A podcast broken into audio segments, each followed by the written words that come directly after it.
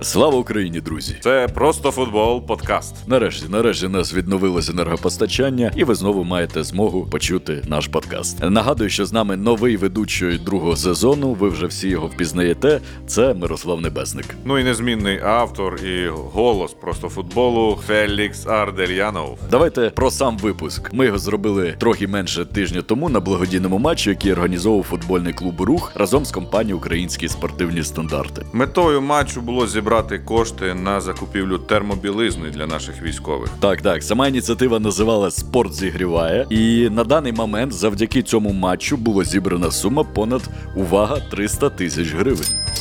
На даному матчі ми мали можливість коротко поспілкуватися з багатьма цікавими персонами. Тому експресом обговорили багато тем від чемпіонату світу до перспектив української культури під час війни. Все буде Україна. Все буде футбол. Давайте, поїхали. Поїхали. Ну що, це просто футбол подкаст, і ми одразу з місця з подій з благодійного матчу. І зараз у нас вже у мікрофона людина, яку ви всі знаєте. Людина, яка майже у всіх благодійних матчах приймає участь, крім Ужгородського благодійного матчу. Це людина, яка грає за збірну зірок, за збірну легенд, за збірну легендарних зірок, за збірну зіркових легенд. Людина, чий підкаст завжди на перших місцях в топ-чартах категорії спорт. Віктор Вацков. От так я представляю. Вітаю. Привіт, привіт. Є поправка. Не грає, а насипає пісочку на футбольне поле. Насипає Тому Якщо в Ужгороді треба пісочку насипати на футбольне поле, там щось погано з газоном, я можу проїхати насипати. Сьогодні для слухачів скажу, що Віктор відкрив рахунок голам у цьому матчі. Як завжди, прийшов, зробив своє діло, потягнувся і пішов. Травма якась? Чи це таке специфічне празднування голів? Ні, та куди специфічно? Їхати через пів України, щоб е, скільки три хвилини, п'ять хвилин, не знаю скільки там минуло. Трошки прикро, але тішу себе думкою, що важливо в тій ситуації там не забиті м'ячі, не результат, а ну присутність. Тому Гарна справа. Да. Взагалі, більшість благодійних матчів майже завжди у твоєю участю. Скажи, будь ласка, ти завжди підтримуєш ці ініціативи? Безперечно, як тільки в мене є можливість, я відгукуюсь і е, охоче це роблю, тому що не втомлююсь повторювати. Є люди, які захищають Україну на передовій, є наші воїни, наші герої. Ми в тилу. Чим можемо, повинні їм допомагати. Чим можемо, як можемо, в міру своїх можливостей. Тут немає просто стояти питання, я там не хочу чи я не можу. От ми повинні це робити просто-напросто, тому що вони тримають Україну там попереду. Ми повинні підтримувати цих хлопців, цих людей. Вікторе, всі знають тебе як е, легендарного коментатора, журналіста. І тут е, благодійні матчі. Війна відкрила Україна для себе ще й Віктора Вацка, футболіста в Одесі, дубль у Львові. Ти якусь сатисфакцію від цього футболу отримуєш? Чи це вже таке, знаєш, більше дійсно благодійність? Ну, дивись, зараз у Львові вже два м'ячі забив Євген Селезньов. От Євген Селезньов отримує сатисфакцію тут як футболіст. А я, ти говориш, мене відкрила як футболіста якого? Ну це не футбол, це ж це більше не про футбол, це більше про шоу. Розумієш, ми коли е, мені дуже подобається атмосфера, яка в роздягальні. Коли Селя там в роздягальні ну, підсвіжає, там Міша Кополовець, ну це просто там Артем Федецький. А і ще Бідняков травить цілю. Ну це дійсно супер. Насправді, ще раз говорю, ці матчі це про футбол е, меншою мірою. Ці матчі це більшою мірою шоу і допомога. Тим, хто її потребує, давайте скажу так. Сьогодні ми говоримо там про військових. е, Іншим разом, можливо, там дивіться, ми тут, коли війна почалась, у Львові ми фонд заснували. Ми допомагали госпіталь. Так, ми допомагали Охмади. Це теж е, моменти, які потребують уваги, тому що війна, так, війна, це звичайно страшно, це жахливо. Але так ми ж не забуваємо, що є люди, які постраждали від війни, люди поранені. Так, є діти поранені, люди, які хворіють важко, хворіють. Ну також про них забувати не можна. Тобто, ще раз повторюю, зараз така ситуація у нас країні, це яка вимагає максимальної консолідації, об'єднання. країни. І ще раз повторюю, що чим може, ми повинні допомагати. Тому, якщо на твоє питання відповідати, ну яка сатисфакція, футбол? Де я, де футбол? Я навіть на PlayStation. Так, ну вийшов, забив, добре. Вийшов, не забив гірше, але от я за Женю Селезньова радий. Два забив, там до рекорду Макса Шацьких лишилось ще скільки забити? Шість, по-моєму. Цим благодійним матчем ми відкрили таке поняття, як зимовий футбол. При такій погоді УПЛ можливо, як ви думаєте? При такій погоді УПЛ була, є і буде. Ну зараз просто в деяких команд навіть підігріва поля нема, скажімо, як в такому випадку.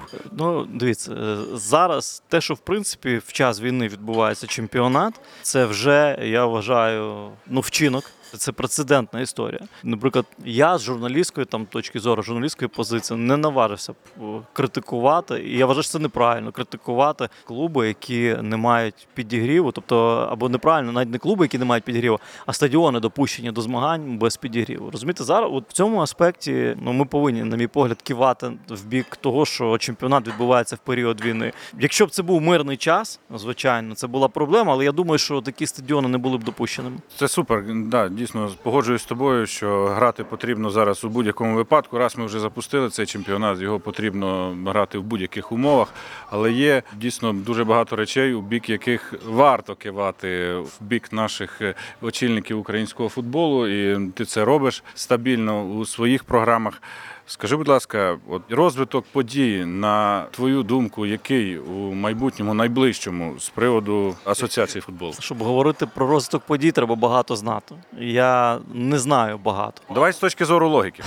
Правильно, щоб вибудовувати логіку, треба мати певні факти. Зараз мені важко сказати, який буде розвиток подій. Не знаю, є там якась інформація. Нехай розбираються люди, наскільки ця інформація там правдива, справедлива, є там якісь підозри, ще там щось, є якісь слухання. Ну от розбираються компетентні люди. Це ж не наша компетенція розбиратись, хто винен і судити, винних чи не винних. Ну винних можна правильно засуджувати. Да? А якщо людина не винна, якщо не буде ніяких доказів, скільки в нас таких було ситуацій. Тому я зараз просто як на рибалці. Сів на березі озера і ну, хоч закинув удочку, хоч просто чай налив собі і сидиш, чекаєш, дивишся, як там е, буде далі в тому озері. Добре, давай е, з такої точки зору зайдемо. От в Романа Зазулю ти віриш як президента асоціації? Роман Зазуля є кандидатом на пост. Поки ні. Але багато про це чуток є. І Рома Зозуля сам ніби теж прощупує почву. Є процедурний момент. Тому от я вважаю, що потрібно говорити на е, цю тему по факту. Є людина, висловлює своє бажання бути кандидатом. Є організація, яка висовує правильно, маєш колектив, хтось з колективних членів висунути кандидата на пост президента Федерації футболу. Поки що я таких не бачу людей. Я бачу, поки що є президент УАФ Андрій Павелко. Все більше я на даний момент я не бачу. Я бачу, що є багато проблем. І до нього є багато питань, і до його організації, яку він очолює, є дуже багато запитань. Але я поки що не бачу альтернатив, які хочуть і можуть. Поки що от ніхто про це не говорить. Я не чув, де Рома Зозуля сказав, що він хоче і може, і буде. Що в нього Так є само Андрій що в нього є немає. програма. А Шевченко взагалі нічого не говорить, до речі. Про Шевченка всі говорять, тільки Шевченко сам не говорить. Знаєш? Тому ти також зараз можеш сказати, що Вацко хоче бути президентом ФІФА. Ну, хорошо, хоче. А може? Це ж ти сказав, а не я сказав, що я хочу бути. Я не хочу. От. Тому точно так само за Шева. За Шева всі говорять, сам Шева нічого не говорить. Може він не хоче. Може йому це не потрібно, може йому класно вдома і на Барбадосі. А Віктор Вацко гіпотетично себе в недалекому майбутньому розглядає як футбольного функціонера. Я вам так скажу: нас життя навчило колосальній актуальності приказки. Хочеш насмішити Бога, розкажи йому про свої плани на завтра. Ви собі не уявляєте, що я розглядав, яке майбутнє там творче і так далі. Ще 22 лютого, тому що 23-го вже не дуже воно розглядалось вже в мене. Тому так я відповів на ваше запитання. Три крапки. Добре. Прекрасно. Остання тема, про яку хочеться поговорити: чемпіонат світу з футболу. О, да, про футбол можна. Нарешті так добралися до футболу. Банальні запитання. Твій фаворит. Я буду вболівати за збірну Німеччини. Це ми вже знаємо. Об'єктивно. і буду вболівати за збірну Польщі. Об'єктивно, ну фаворитом є Бразилія. Я вважаю, за підбором футболістів Бразилія найсильніша, номер один. Другий фаворит, на мій погляд, це збірна Аргентини. Парадокс в тому, що вони зустрінуться очевидно. Я там малював ці всі графіки, розписував такі варіанти, такі варіанти, сякі варіанти. Можуть в півфіналі зустрітися. Це реально насправді. Мені здається, що в цьому чемпіонаті може бути місце сенсації. Серйозні. Чому? Тому що насправді дуже багато команд плюс-мінус рівних. І команд, які здатні витиснути результат, навіть може не маючи таких там якісних е, футболістів за підбором, як е, збірна Бразилії. Мій фаворит збірна Бразилії. Боліває за Німеччину, але в принципі ну без фанатизму. Збірна Польщі. Ми знаємо, чому ми будемо за нею болівати. Я завжди за збірну Польщі боліваю. Завжди на всіх турнірах, тому що моя бабуся народилась в Польщі. Фактично там е, свій час я міг. Та може і зараз, напевно, але я просто не розглядаю, не займався цим питанням, отримати польське громадянство спокійно, їздити по Європі без візи, не ходити там за шенгенськими візами. І коментувати польську екстракласу. Насправді, на мій погляд, дуже важко сказати, чого варто очікувати в принципі від футболістів на цьому чемпіонаті світу. Тому що є таке поняття, як кліматичні умови, є таке поняття, як матчі, які, наприклад, граються в обід. В обід е, в катері, я думаю, таке собі сумнівне задоволення. Мені здається, що тут зараз у Львові в сніг цікавіше, ніж в обід в катері, там в 13.00 за місцевим часом. Це перший момент. Другий момент, ну ви ж читаєте, аналізуєте, дивитесь. Дуже багато фахівців відкрито говорять, що цей чемпіонат світу, який проходить в листопаді, це знущання над здоров'ям футболістів. Чому знущання над здоров'ям футболістів? Тому що футболісти перед цим чемпіонатом світу змушені були грати в шаленому графіку без пауз, тобто по три матчі в тиждень грали е, команди, футболісти. Мені насправді це одна із найбільших інтриг цього чемпіонату, як команди національні збірні футболісти будуть відновлюватись. Якість відновлення, як організм їх буде витримувати, особливо тих, хто планує йти е, далі, хто планує зіграти багато матчів. Тому що ми прекрасно розуміємо, що коли ти втрачаєш важливого ключового гравця. Команда страждає. От збірна Сенегал, хороша команда, чемпіон Африки. Да? Хороша команда, якісна команда, сильний підбір виконавців. Є зірка, є Садіо Мане. Мане зламався. Приїхав на турнір, думали, що відновлять. Він не зіграє вже на турнірі Садіо Мане. Збірна Сенегала з Садіо Мане і збірна Сенегала без Садіо Мане. Різні команди. Аргентина з Мессі, да? скільки б там йому років не було, і Аргентина без Мессі, інші команди. Неймар, збірна Бразилії. Є там якісні футболісти, але все одно Месі, той же Роналдо, е, Кріштіану. Там зараз багато чого говорять про нього, що ну там е, нюанси в колективі, але все одно це футболіст знаковий і для своєї команди, і для команди суперника. І останнє вже відпускаємо Віктора. Серед наших слухачів є великий відсоток воїнів ЗСУ і просто людей, які боронять нашу державу. Пару слів. Я можу тільки і хочу, звичайно, подякувати їм, низько вклонитися, висловити своє захоплення їх е, мужністю, їх силою, їх характером, їх незламністю, побажати міцного здоров'я і хай береже їх Господь. Я вірю, що з такими людьми, які захищають нашу країну, у нас нема шансів на жоден інший результат, крім перемоги. Тому слава Збройним силам України! Ми переможемо. Хлопці, ми переможемо. А з нами був Віктор Вацько. Дякую, Вікторе. Дякую за такі щирі слова. Ну що ж, це просто футбол. і Ми продовжуємо флеш-записи одразу після благодійного матчу. І у нас у мікрофона людина, без якої майже не проходить жодний вже благодійний матч в Україні. Людина, яку всі знають як в футбольній тусовці, так і в музичній тусовці. Це Олександр Фозі. Привіт, Сашко, раді тебе дуже бачити. навзаєм. Скажи, будь ласка, сьогодні по температурі матч відрізняється, ніж минає. По грі і по погоді, але що ж поробиш? Благодійні матчі. Так, треба збирати кошти, тому е, і концерти зараз відбуваються просто неба. У вас було велике турне, так я знаю, по Європі. Так, ми десь чотири рази виїжджали. Останній тур був в жовтні. Ми зіграли 21 концерт, 10 країн, збирали кошти. Купили мікроавтобус для частини бас-гітаріста в Нацгвардію, купили е, мікроавтобус гітаристу в ЗСУ, купили в Харків тягач для ДСНС е, воду возити. І зараз будемо ще закуповувати на ті гроші компоненти для тактичних аптечок, які я у Франківську збираю. Підбивали трошечки бюджет, скільки воно разом все принесло у вас тур. Зараз рахують. Ну, машини купили, а просто там е, ще гроші в Європі. Не все так просто. Зрозуміло, як у такому щільному зараз гастрольному графіку знаходиш час і ще і голи забивати. Ну, я сьогодні не забував, скільки я грав е, лівого захисника, про які голи йшлося. А чому лівого? Чому не відвоював свою улюблену позицію в центрі нападу? А вони поставили мене нападником, а потім я подивився на цих гравців і зрозумів, що немає в них лівого захисника і шульгі немає. І я вирішив перевести себе на позицію лівого захисника, щоб якось допомогти. Допомогти особливо не вийшло, тому що все ж таки проти футболістів, що ми можемо протиставити. І крутих не існує, існують треновані і не треновані. От я не тренований вже багато років. Харизмою береш, просто на полі береш Базаром, базаром.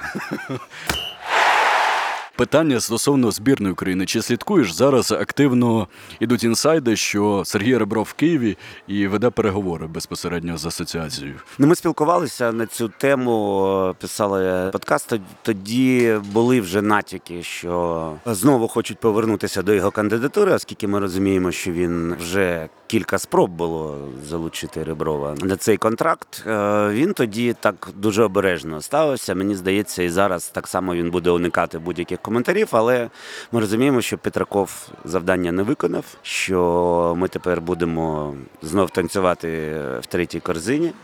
І ну, слід, мабуть, робити наступний крок, якщо бути послідовними. І Ребров на даний момент є чи не єдиною кандидатурою. А дійсно такий безальтернативний варіант, от, на твою думку. Ребров, мені здається, це оптимальний вибір, враховуючи те, що в нього якийсь конфетно-букетний період в перській затоці закінчився.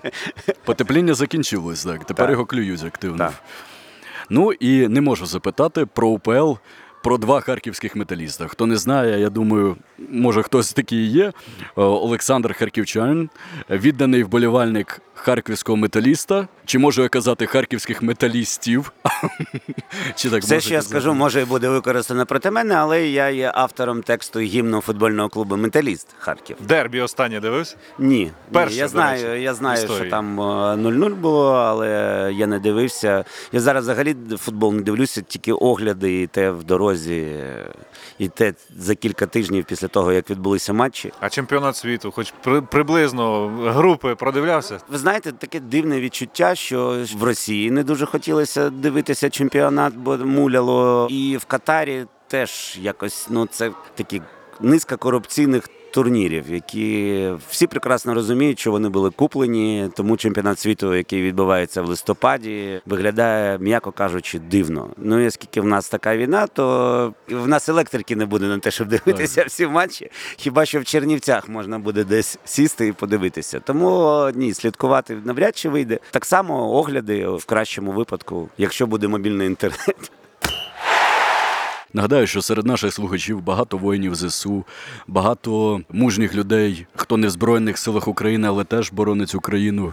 Пару слів цим людям. Все, що зараз відбувається в Україні і навколо України, тісно пов'язане з допомогою Збройним силам України, оскільки ми тут е, граємо в футбол, говоримо, збираємо гроші. Все це відбувається виключно завдяки тому, що є українське військо, яке боронить неньку. Є допомога цивілізованого світу, який допомагає грошима і зброєю. Тому, якби не ЗСУ, нічого цього б не існувало би. Ну вже це остаточно зрозуміло, що Україна може існувати тільки з сильною армією. Слава Богу, вона у нас є. Пишаємось тими воїнами, які зараз боронять неньку. І не забуваємо, що ми не імперці, ми вільні громадяни, які перебирають на себе функції держави, коли державі боляче. Тому долучаємось грошима, допомагаємо. Обирайте того волонтера, якому довіряєте, і донатьте, донатьте, донатьте, тому що це головне ваше завдання на даний момент. Разом ми сила. Слава ЗСУ. Дякую. Це був Олександр Фозі.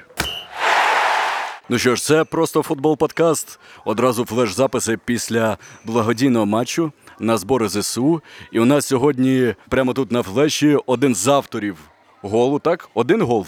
Чи скільки у нас? Ну, один так. Один. Ну це я просто ну, травма, я ну, забив сім. Це одвічний антагоніст Жені Селезньова. Увага, Андрій Бідняков. Одвічний антагоніст Жені Селізньова це ЗОЖ. Зож. А я так, я трішки його підколюю. Так вас ще, напевно, не представляли. Питання взагалі стосовно благодійних матчів. Я знаю, що це далеко не перший матч, так, благодійний. Із нещодавних я знаю, що ось ви робили безпосередньо команда Андрія Біднякова проти Ігоря Ласточкина. Теж Да, ви так, робили так. збір для ЗСУ. Поділіться досвідом взагалі, як ця ідея виникла. Ну, Я не знаю, це хлопці з літ придумали, сказали, що давай пограємо. Я сказав, ну давайте пограємо з такої справи. Скільки зібрали, я не знаю. Е, Це треба питати у тих, хто цим займався і це відповідав. Але ну ми класно провели час. Ми не дуже сильні футболісти, скажімо так, але ми. Ми класно провели час, навіть люди прийшли подивитися, поржали, щось зібрали. Це дуже класно. Сьогодні взагалі була дуже прикольна атмосфера. Мені дуже сподобалося. Я відчував себе як гравець, не знаю, Динамо Київ Баварія, коли вони під снігом грали у лізі чемпіонів давним-давно. Як Лакій Дахор. Так, я такий був, як Лакій Дахор, талановитий, але десь пропав. І так, і так само і я. Хоча то півкоманди таких у нас було талановите, але десь Да. пропав. Я про колишніх футболістів, бо з нами хлопці грали, блогери такі талановиті, молодці, вони теж збирають. Ну, приємна компанія. І команда в нас була така дуже класна, і атмосфера була прикольна, і суперник у нас був дуже дуже класний. Зіграні хлопці. Мені сподобалося сьогодні дуже. Ну, цей рух, в принципі, от, е, благодійних матчів, яких започаткували. До речі, тут, в академії рух, так перші, здається, були ще навесні матчі е, благодійні, які почали приносити для ЗСУ користь. Вони, в принципі, продовжуються вже більш ніж півроку. Загалом, якщо резюмувати оцю ініціативу, це можна вже назвати хорошим кейсом для українців. Ну, звичайно, цей рух мені подобається і Це в якому ми сказав, як Козловський каже. Е, Цей рух мені подобається. Все, що робиться для того, щоб збиралися кошти, це все класно. І навіть якщо люди там кажуть, боже, ну скільки можна вже цих благодійних, бо я знаю, деякі так кажуть. Ні. Треба продовжувати, продовжувати збирати. І маленьких донатів не буває. І те, що зараз роблять наші люди, діти, які приносять гроші там в різні фонди, відправляють. Ну це повага, це об'єднання. Так об'єдналися українці зараз. Це неймовірно. І тому чим більше буде таких заходів, ну тим краще буде для наших хлопців, які боронять нашу країну, і зупинятися не можна. Вони не зупиняються, і ми не маємо зупинятися. Стосовно лагідної українізації, як вам вдалося ця вся історія лагідної українізації? Тому що зараз мені здається, що ви з українською з маличку прямо спілкувалися. Ні, ну я мені складно все одно. Євген Селезньов, от йому складно. Ні, йому складно, але він великий молодець. Я йому про сьогодні про це сказав. Він намагається спілкуватися українською, і це дуже класно. І ми домовилися, що ми не будемо його виправляти. Чесно, я люблю сам виправляти.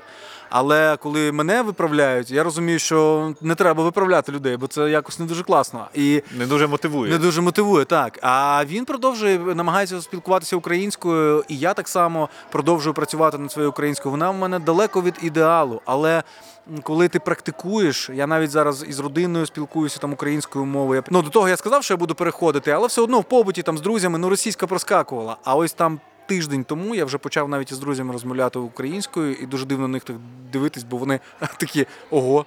А що, а як? І вони намагаються. Ну, Це працює. Коли хтось з тобою розмовляє українською, і тобі починають відповідати навзаєм, так само українською. Це класно.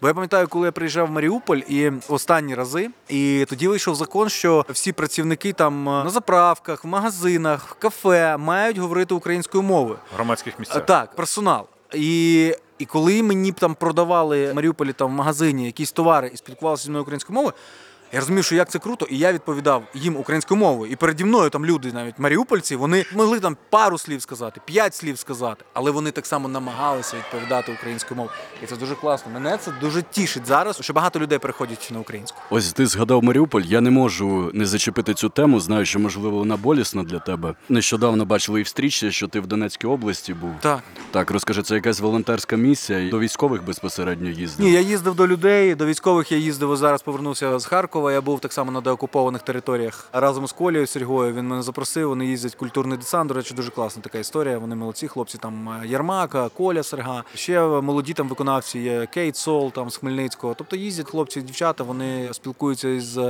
місцевим населенням. Я ще до того їздив з другом. Денис Христов. Він раніше працював на М1. Спочатку ми везли туди хліб. Перший раз там 600 буханок. Ми везли хлібу людям. Ми везли їжу і евакуацією займалися людей, які там.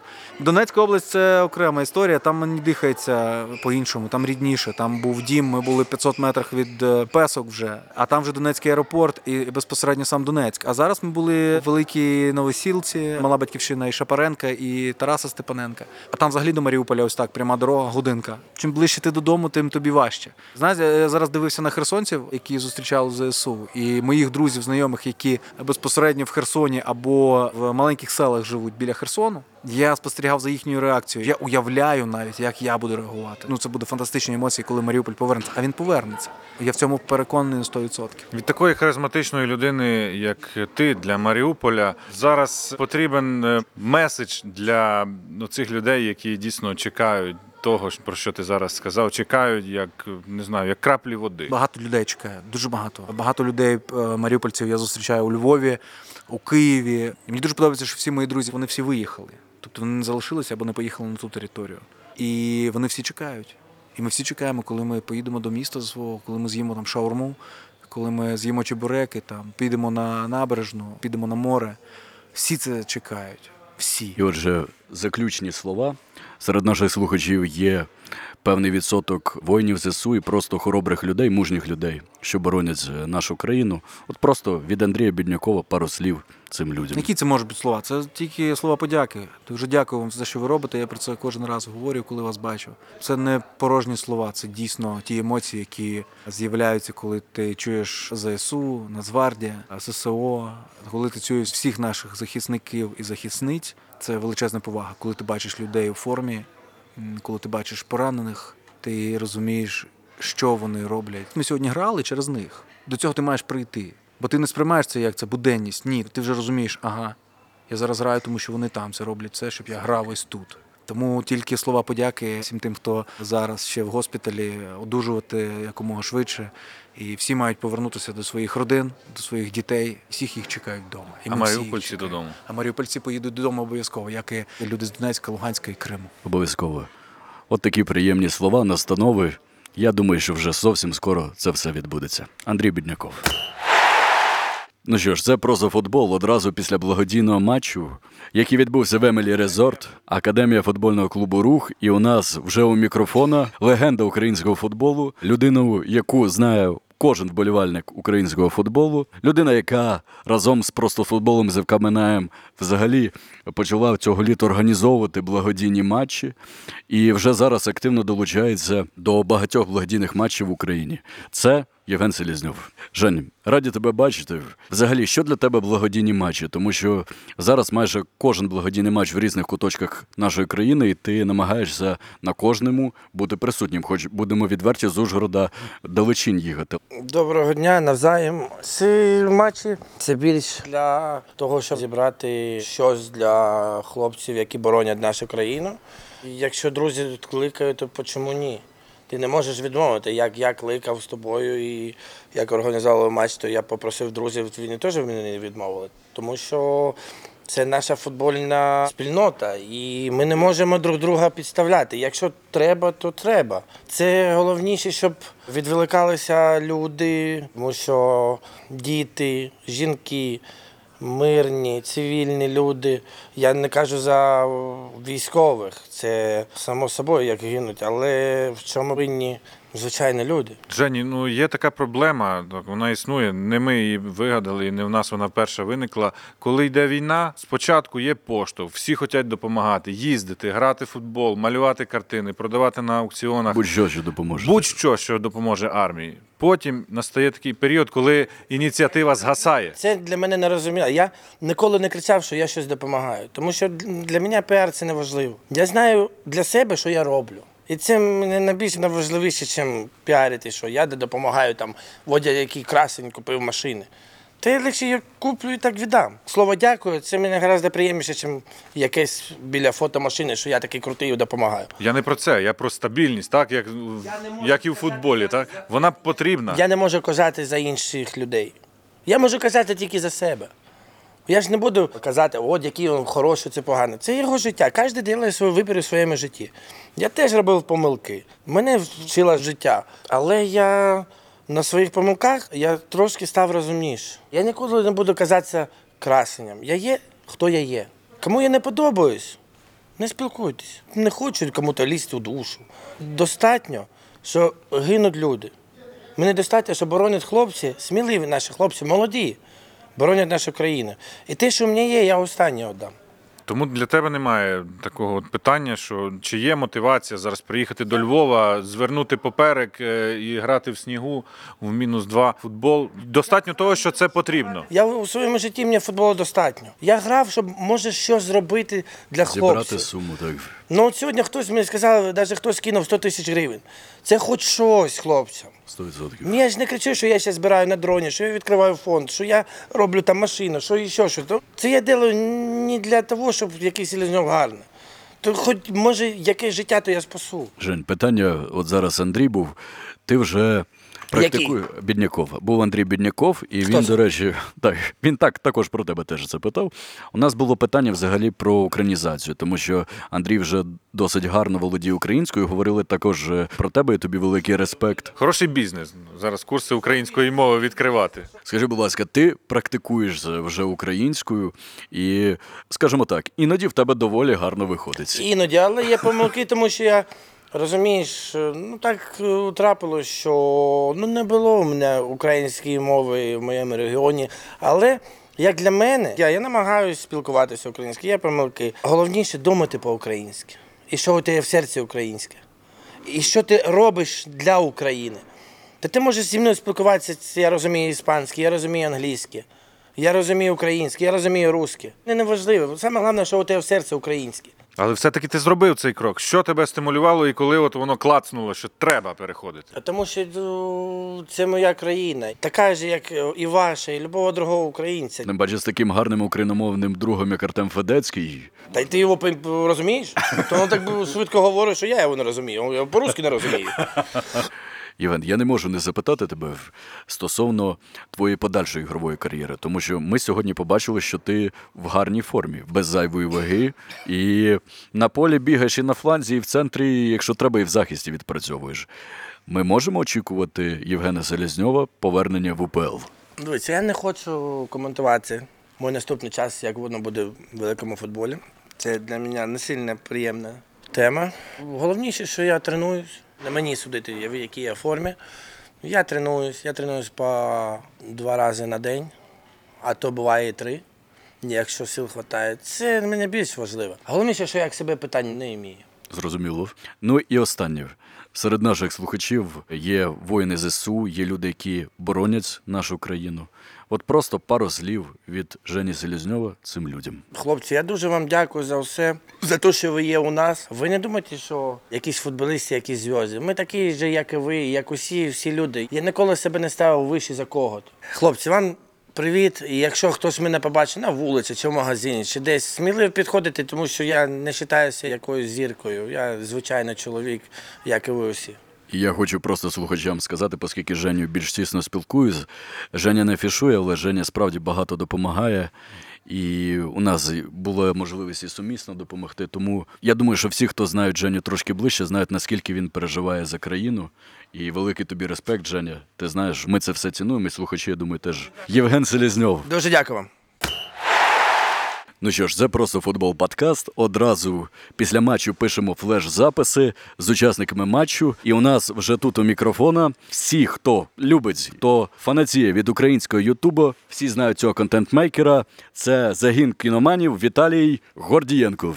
Так, привіт. Супер. Я себе зараз відчуваю, наче коментатор на якомусь бразильському мундіалі. Знаєте, де в них оце в руці вже мікрофон, і вони вже так, це гол! До мундіалю дійдемо. До речі, ми хотіли бачити Віталія. Дуже хотіли. Це була основна персона, яку ми хотіли бачити на благодійних, на благодійних, Звісно, звісно. на благодійних матчах в Ужгороді. І ось тут ми нарешті побачились.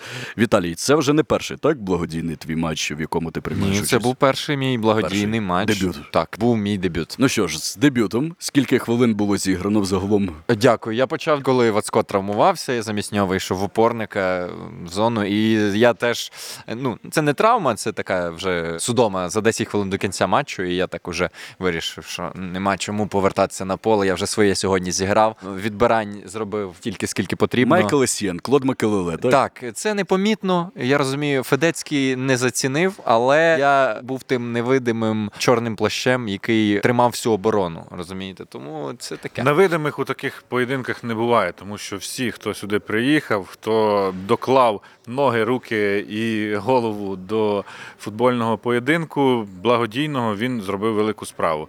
Так, я дуже сподіваюся, що моя аудиторія була і донатила, і переживала, і дивилася, як я тут нарешті вийшов на поле з легендою футболу Євгеном Селезньовим. Так, до речі, як тобі гра? Сьогодні було багато футболістів, які справді ну це не просто слова для українського футболу. Артем Федецький, Євген Селезньов, Михайло Кополовець. Як тобі грається проти таких гравців? Я грав з ними в команді. Це набагато крутіше. Правда, коли Артем пихає за те, що ми не можемо забити гол, це не так прикольно вже, але, але теж класно. Ні, направду, я просто в захваті. Це така моя дитяча мрія величезна. Я пам'ятаю гол Артема за проти Галатасараю. За Львівські Карпати, Так. стадіон Україна. Я пам'ятаю гол е, Селізньова за Дніпро в півфіналі Ліги Європи. Наполі. Я пам'ятаю Мішу Кополовця, що він грав. Ну ще і в церкву ходив. Ні, ні, він е, забив Борусі. Борусі, Його гол Борусі. Легенда. Львівських Карпат. Так, насправді тому для мене велика честь. Мабуть, ті, хто буде слухати, не уявляють наскільки. Питання в мене стосовно лагідної українізації. Взагалі, зараз от до тебе був Андрій Бедняков. І ми спілкувалися стосовно того, як люди поступово переходять спілкуватися українською мовою, тому що, як на мене, це важливий культурний інструмент у цій війні. Скажи, будь ласка, серед твоїх підписників, серед твоїх глядачів, в будь-якому випадку була ж російськомовна аудиторія, так? Мабуть, мабуть. Так, я коментарі перечитував зі старих відео десь нещодавно і бачив, що там російськомовні коментарі, то я такий, ну так, вона була. Вони змінюються, ці люди. Мабуть, однозначно, коли ти дивишся мої відео, де ключовим таким лейтмотивом є переходьте на українську, питайте українське, в себе впитуйте, шукайте, дізнавайтесь, література, культура, все це в нас є, було і буде. То звісно, люди, мабуть, під впливом переходять. Звісно, є ті, хто не робить цього, але я впевнений, що це трошки часу і Тимчасово. Е, так, це тимчасово. Тобто це не менш важливий інструмент, ніж теж волонтерство. Зараз все важливо. Кожен крок це кожен крок до перемоги, і це чудово, те, що люди змінюються. Звісно, я як людина, яка за це якби болівав ще там з 2017 року, ну свідомо болівав, бо в 14-му мені було там ну скільки 15 років. Ну, типу, це трошки не я не усвідомлював всіх масштабів. В 17-му якось вже прийшла якась національна свідомість, і я, типу, почав розуміти ці всі процеси. І мені, як людині, яка весь цей час була за ці ідеали, було боляче сприймати Україну, в якій я жив раніше. Зараз я розумію, що це от. Той варіант суспільства, який хотілося би бачити, але дуже прикро, що для цього нам треба була війна. І тут, ну, типу, це палка двох кінців. Тобто завжди є якісь плюси певні і якісь певні мінуси в будь-чому найжахливішому, все одно. Ось і тут плюси виходять. Це те, що ми отримали свідоме суспільство частково. Ну не всі все одно ще усвідомили все, але в той же момент прийшла жахлива війна. Ось і це найгірше. Дуже дискусійна зараз буде тема. Нещодавно потрапив на останнє чи передостаннє, можливо, твоє відео. Як ти вважаєш, українці чи мають комунікувати свідомо з росіянами, які мають опозиційну позицію стосовно всієї Росії, будемо так говорити? Медійні особи. Медійні особи, так. У мене виникає перше питання: для чого? І мені ніхто не може дати відповідь. Ну тобто дають, але потім в ході запитань ну якось виявляється, що нема сенсу в цьому ніякого. Ну для чого? Не знаю, я для себе відповіді не можу знайти. Є відповідь, типу, щоб знати, що відбувається. Але хіба російські опозиціонери знають, що відбувається? Вони живуть в якомусь нереальному світі. Вони нічого не роблять для того, щоб це змінилося. Вся їхня риторика зводиться до почекайте, і якось все пройде. Головне, не помріть. Росіяни, виживіть будь-якою ціною, втічіть, не воюйте, не виходьте на вулиці, нічого не робіть, вовше втікайте. В норку залізьте і чекайте, поки Путін помре. Не знаю, за 20 років. Але так не працює. Це ти скидаєш відповідальність за своє життя. Ну, типу, є обставини, які ти не можеш змінити початкові, мається на увазі. Ти народився в Росії, це таке суспільство. Але ну треба щось змінювати в своєму житті. Ти маєш брати відповідальність на себе за своє життя. Я за освітою актор, і дуже багато акторів кажуть: ну нас не беруть, ну мене не беруть нікуди в проєкт. Ні, нікому не треба. Може, ти перший крок зробиш до цього. Ти можеш все змінити. Якщо чогось дуже прагнути, то можливо. Я завжди привожу приклад В'ячеслав Чорновіл. Ну хіба ця людина в 70-х роках, 60-х роках знала, що в 91-му вона проголосить незалежність? Ну не він проголосив, але Україна проголосить незалежність. Ні. Тоді би всі 99% кому би розказати, він би казав, що дурний, куди ти лізеш? Ти сядеш в тюрму, ти нічого не доб'єшся. В результаті в 91-му Союз розвалився. Чи В'ячеслав Чорновіл розвалив Союз? Ні. Але чи рух доклався до цього народний? Так, однозначно. 100%. То можливо, все-таки треба стимулювати тих людей, щоб вони дійсно щось таке зробили для цього. Так, треба, і вся українська медіаспільнота звернулася на початку війни до росіян, звернулася до всіх. Зеленський в своєму зверненні казав: Юрій Дудь, не мовчи. Давайте. І що ці ребята роблять зараз? Сидять. Подпишитесь на Патреоні. Ми будемо випускати два відео в день про те, як убігати із війни. Ну тобто, я, я цього відверто не розумію. І я вважаю, що в нас є набагато більше блогерів, яких треба слухати, в яких треба навчитись чогось, і яких треба підтримати. Я впевнений, в Україні є 100% ребята, які донатять російським опозиціонерам, але вони. Ну, вони просто вони нічого не роблять, вони ні до чого не закликають, і ну це переливання з пустого в порожнє. Це моя думка. Тобто можна використати свій час з більшою користю. Так, почитайте хвильового. Ви з'ясуйте, що в Бар нас в Києві такий є. Я вгадайте на чию честь. Виявиться, що в 20-х роках 20-го століття українська інтелігенція вже була набагато освіченіша, ніж ви можете собі уявити, і вже мала національну ідею. Просто їх всіх потім разом зібрали і вбили росіяни. Оп, і ми почали дивитися їх. І коли ви дізнаєтеся цю історію, ну ми її всі знаємо. Ми завжди вчителі в школі кажуть, ви всіх вбивали, і ми такі, ну да, всіх вбивали. Але коли ти усвідомлюєш цю історію, відразу все стає по-інакшому. Те світ просто перевертається. і ти на речі дивишся по-іншому. Про футбол поговоримо. Так. Скажи, будь ласка, от який ти взагалі фанат футболу? За українським футболом слідкуєш? Так, я колись фанатів набагато більше, потім, коли вступив в універ, набагато менше, бо не було часу. Ось і не було способу. Завжди подивився по телевізору. А в мене був кнопковий телефон, і не було телевізора в гуртожитку, тому я взагалі хіба що на футбол ходив на арену Львів. Але я скажений був фанат. Я знав склади, я вболівав УПЛ зразка 2012-13. Це просто щось неймовірне було. Я вболівав за кожного в Єврокубках. Я там Тобто кожен матч знав. слова Самсон Годвін це не останні для тебе О, слова. Ви що, це легенда карпатського футболу. Ой, львівського, перепрошую. А зараз, ну так, я цікавлюся, бо зараз все відійшло на другий план, але я цікавлюся. Там збірна грає, Шахтар грає, Динамо грає в Єврокубках. Футбол всередині не дуже дивлюсь в УПЛ. Українська культура в умовах війни має подвійний поштовх для власного розвитку. Однозначно, це майже ключовий каталізатор. Ну тобто, будь-яка війна стимулює розвиток культурних процесів, так само як це було в 20 столітті, так само це відбувається зараз. Тобто люди усвідомлюють за що, де вони живуть, хто люди поруч з ними і за що їм воювати.